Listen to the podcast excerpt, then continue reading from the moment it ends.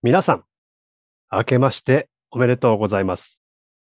柴崎はじめの独り言の時間がやってまいりました。ここではビデオグラファーをしております。私、柴崎はじめがどのようなスタンスで仕事を取り組んでいるのか、またどのように映像作りを行っているのかをですね、これまで経験してきた働き方や参考になった人や出来事、映画やテレビ番組、本などの話を交えながら、皆さんと働き方や映像の作り方を考えていけたら良いなと思いまして、ポッドキャストにて配信しております。今回、そんな第1回といたしまして、なぜ今フリーランスでビデオグラファーという働き方をしているのかということについてですね、これまでの経緯ときっかけの話をしていこうと思っております。そもそも私の職歴というのは、良い意味で成り行きだったりご縁で成り立っているのかなと感じることが振り返ると多々あります。実は最初に就職した会社はレジャー業界でして、その中でも遊園地のオペレーターというポジションで働いておりました。なので、接客と遊具の運転という仕事をしていました。実は、対人関係がですね、苦手でして、克服したいと思い遊園地で働くことにしたのですが、いつの間にかお客様の笑顔、楽しまれている姿をですね、見ていたらですね、接客が好きになってたという感じでございます。で、そうこうしているうちにですね、イベントの企画に参加させていただいたり、イベント会場に流す動画も作らせていただいたりしました。動画作りに関してですが、両親がですね、ホームビデオを回していましたので、子供の頃からずっと撮る、作るということはですね、自然とやっておりました。小学生の頃なんていうのは、まあ自主制作でなんか人形劇作ったりですね、高校生の時にですね、初めて本格的にクラスメイト、たまたまですね、CG やれる人、音楽やれる人、あとは格闘技やってる人がいたので、まあ、脚本書いて VFX 作ってもらって、音楽も作ってもらってとですね、すべてオリジナルのショートムービーを作ったりですね、してました。で、大学生の頃は、今度はですね、入試広報課の方で学校紹介ビデオを作ったりとですね、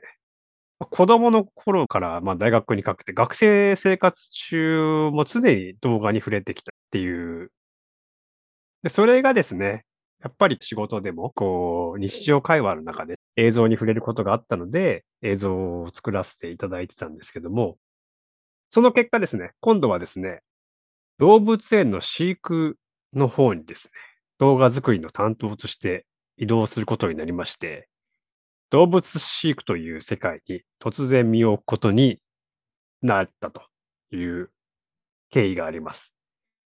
でちょうどその頃、YouTube が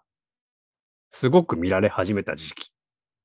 というのと、スマートフォンが出始めた頃だったので、動物園としてはですね、こう、内側の映像を外に配信していくという試みのタイミングだったということで、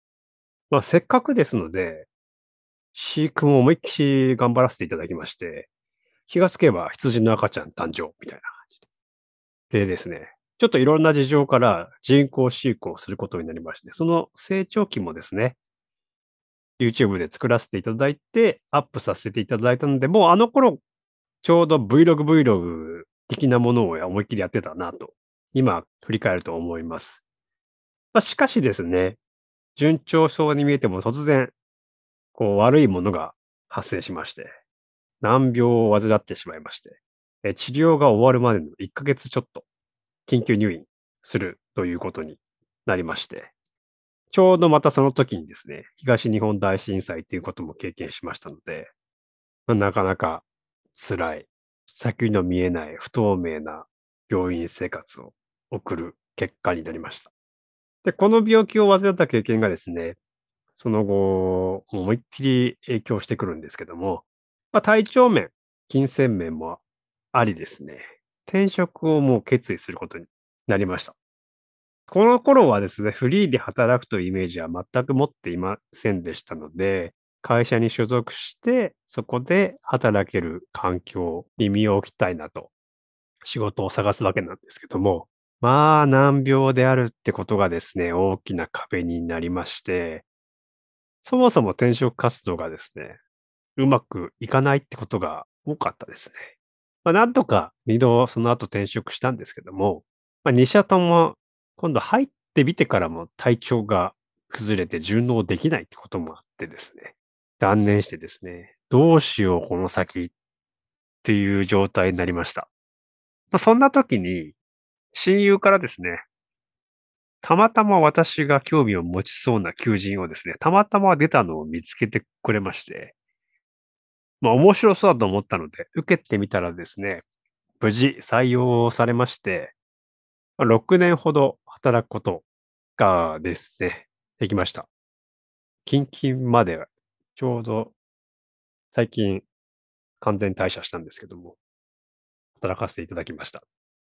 まあ、そちらもレジャー業なんですけども、店長としてやらせていただきまして、屋外ということもあり、まあ、話だけ聞いたら難病なのに大丈夫なのそれっ